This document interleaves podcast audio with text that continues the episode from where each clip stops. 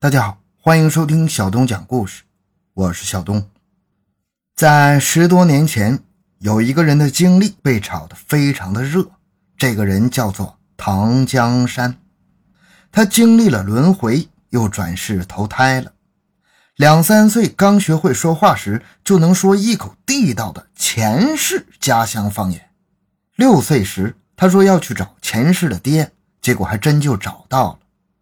在前世爹的面前，如数家珍的把死之前的经历说了出来。前世的爹一听，激动不已，终于认了这个儿子。前生今世两世人的相认，曾让所有人唏嘘不已，热泪盈眶。那么，这是一个美丽的谎言，还是美丽的神话呢？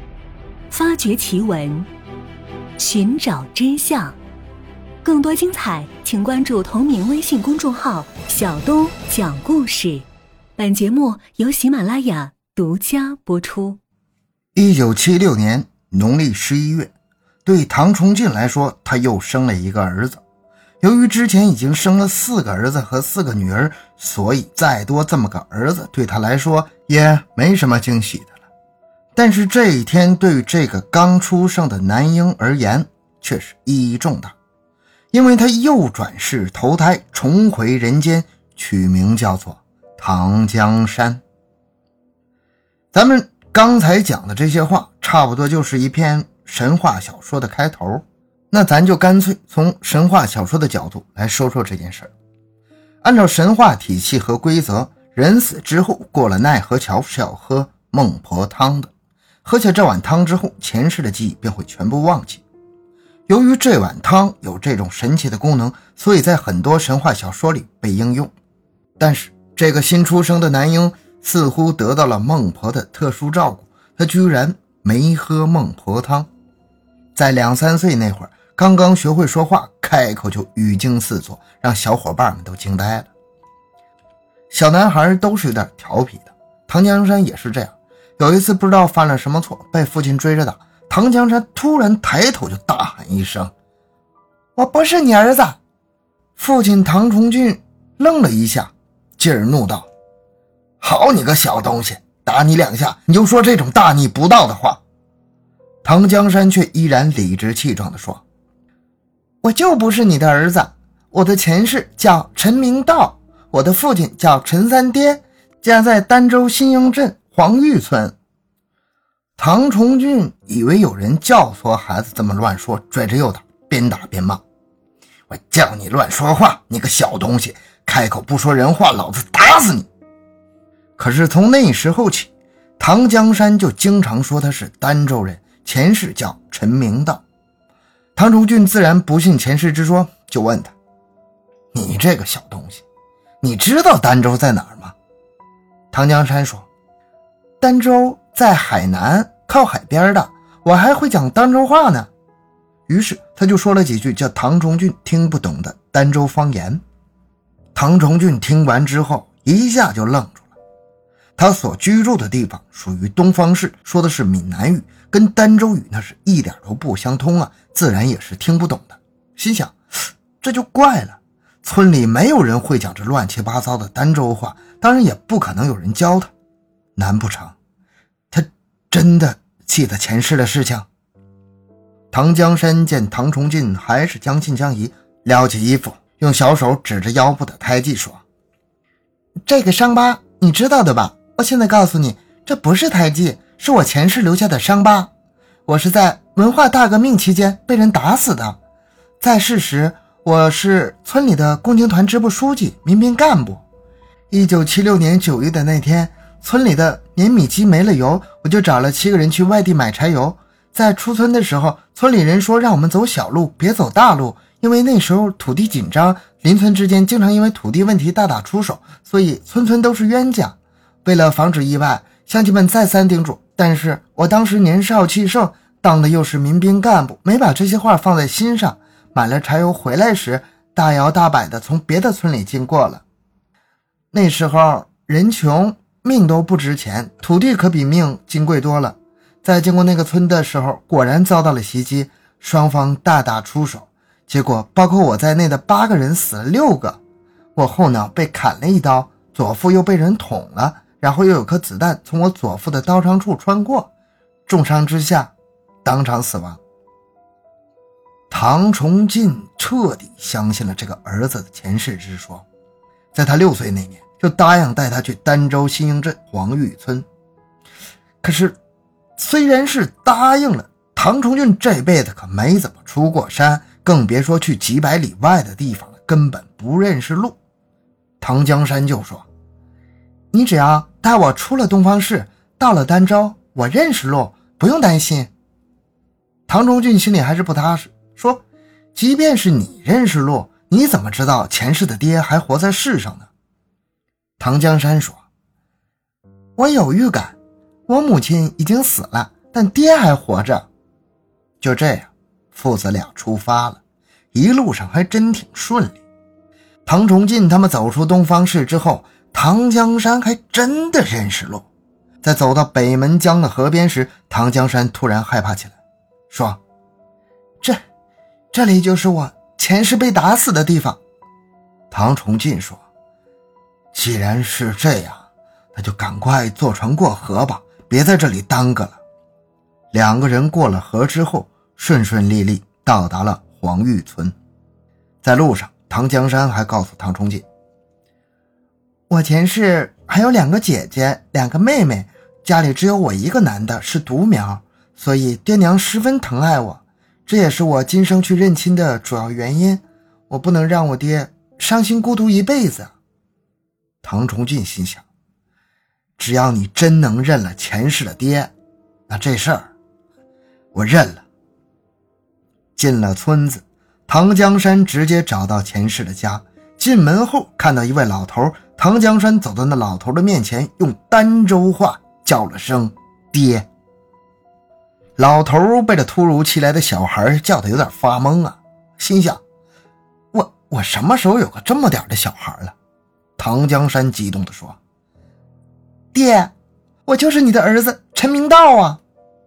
老头更懵了，愣愣地看着他不说话。唐江山又说：“那年我被人打死之后，就托生到了东风市赶城的不墨村，我还记着你，没把你忘记，所以现在来找你了。”你不相信是吧？来，我带你去前世住过的房间。当下拉了陈三爹的手进了屋，就像到了自己的家一样，介绍哪儿是他的卧房，哪儿是他睡的床，并将以前用过的、玩过的东西一一指出来。陈三爹听完之后，老泪纵横，拉着唐江山抱头痛哭。这时候，村里的人闻风赶来。面对前世今生两世人的相认，都唏嘘不已，感动的落下泪来。父子俩抱了哭了良久，这才分开。唐江山抹了把眼泪，回头朝围观的村民点头示意：“谢谢你们来看我，我以前就是这村里的人，看到你们真好。”说话间，他看到了一个三十岁左右的中年妇女，目光停留在他身上，然后走过去向他笑了笑：“还记得我吗？”那个妇女看着这个小孩有点不知所措，缩了缩身子，退了两步。不想，唐江山却上去一把拉住他的手，说：“我知道你叫谢树香，在前世你对我很好，所以我一直没把你忘记。”原来，唐江山死的时候已是个二十岁的青年，那时候情窦初开，已有了恋爱的对象。这个名叫谢树香的人，就是他当时的初恋情人。谢树香看着眼前的小孩，还是无法与当年的恋人联系起来，甚至感到有些害怕。唐江山说：“你不用害怕，我现在是人，不是鬼，只是转世投胎了而已。”于是，把他们当年在什么地方散步，在什么地方玩等等往事说了一遍。谢树香这才相信，他真的就是当年的。陈明道，往日的事情以及失去他之后的悲痛再一次涌上心头，抱着他哭了起来。前世的恋人再次相逢，只是沧海桑田，物是人非，在场的所有人都痛惜不已。从此以后，唐江山就有了两个爹。由于两个人都是他的生身之父，因此他谁也不亏待，对两位老人那是一视同仁。许多年来恪守孝道，对两个爹都非常的好。一九九八年，唐江山接到黄玉村传来的消息，说陈三爹病重，可能不久于人世。唐江山得知之后，悲痛万分，就带着妻子梁泽新、儿子唐明前去黄玉村奔丧。陈三爹过世之后，唐江山以陈明道的身份为前世之父办理丧事。事毕之后，也没回东方市，在黄玉村守孝三个月。咱们说到这儿，咱不管唐江山的转世这事儿是否真实，但他这个孝心却是不容置疑。这是真真的。陈三爹老人虽然早年丧子，但是在晚年的时候能够再认前世的儿子，那真是老怀颇慰啊！这辈子没什么遗憾了。这就是唐江山托生转世的故事，是一个集神话和感人的亲情故事。咱们作为一个旁观者，看到这样一个结局，应该是欣慰的，甚至庆幸唐江山还有前世的记忆，不然的话。陈三爹老人在临终的时候，那得是多么的孤独、凄凉和悲伤啊！唐江山的事情经过媒体报道以后，引起了极大的轰动。因为如果这件事是真的，人类的生命学说、现在的科学理论都得改写。说实话，这样的事儿，咱们站在科学的角度，那根本就不可能发生的。那么，唐江山的转世之说到底是不是假？在说这个事儿真假之前，咱们再说另外一个重要的人物。此人姓李，具体姓名不透露了，姑且称之为李先生。他是在得知唐江山事件之后第一个撰写文章的人，也是因为他的文章《唐江山的转世之说》才被人熟知。此后，经过海南的一些媒体报道，各大网络媒体纷纷转载，唐江山的事件也越炒越悬。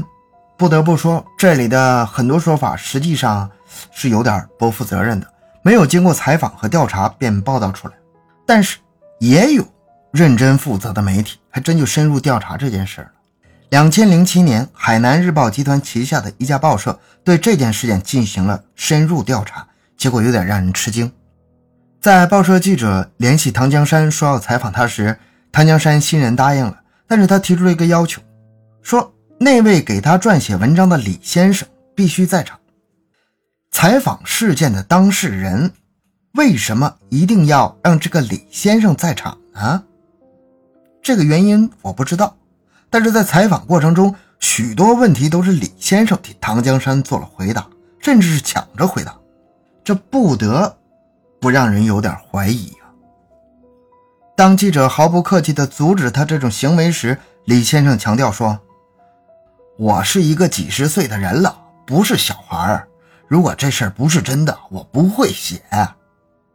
后来有人搜索，发现在其他网站，特别是一些佛学相关的网站上，都有这位李先生给唐江山写的文章。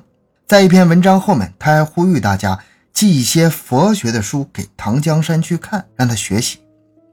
他对唐江山如此上心，其目的是什么呢？当唐江山与记者一问一答说完了前世今生的事情之后，记者问他：“你现在有什么想法和要求吗？”唐江山回答：“我想得到科学界的重视，帮我解开这个谜。”这时候，李先生又插进来了：“他现在可以说是科学界的一个研究对象，啊，希望引起科学界的广泛关注。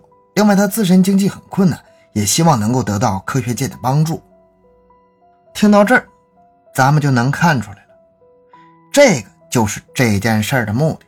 而这位李先生是策划和编撰这个神话的主要负责人。众所周知，神话传说并不是在所有地方都可以产生的，它需要有适合的土壤。而黄玉村和布摩村这两个村子相当的封闭落后，看到满大街的人都说唐江山的转世奇闻，自然是深信不疑。这也正应了那句话。假作真实，真亦假；谎言重复一千遍，也就成了真理。但是唐江山本性敦厚，是一个比较淳朴的地地道道的农村人。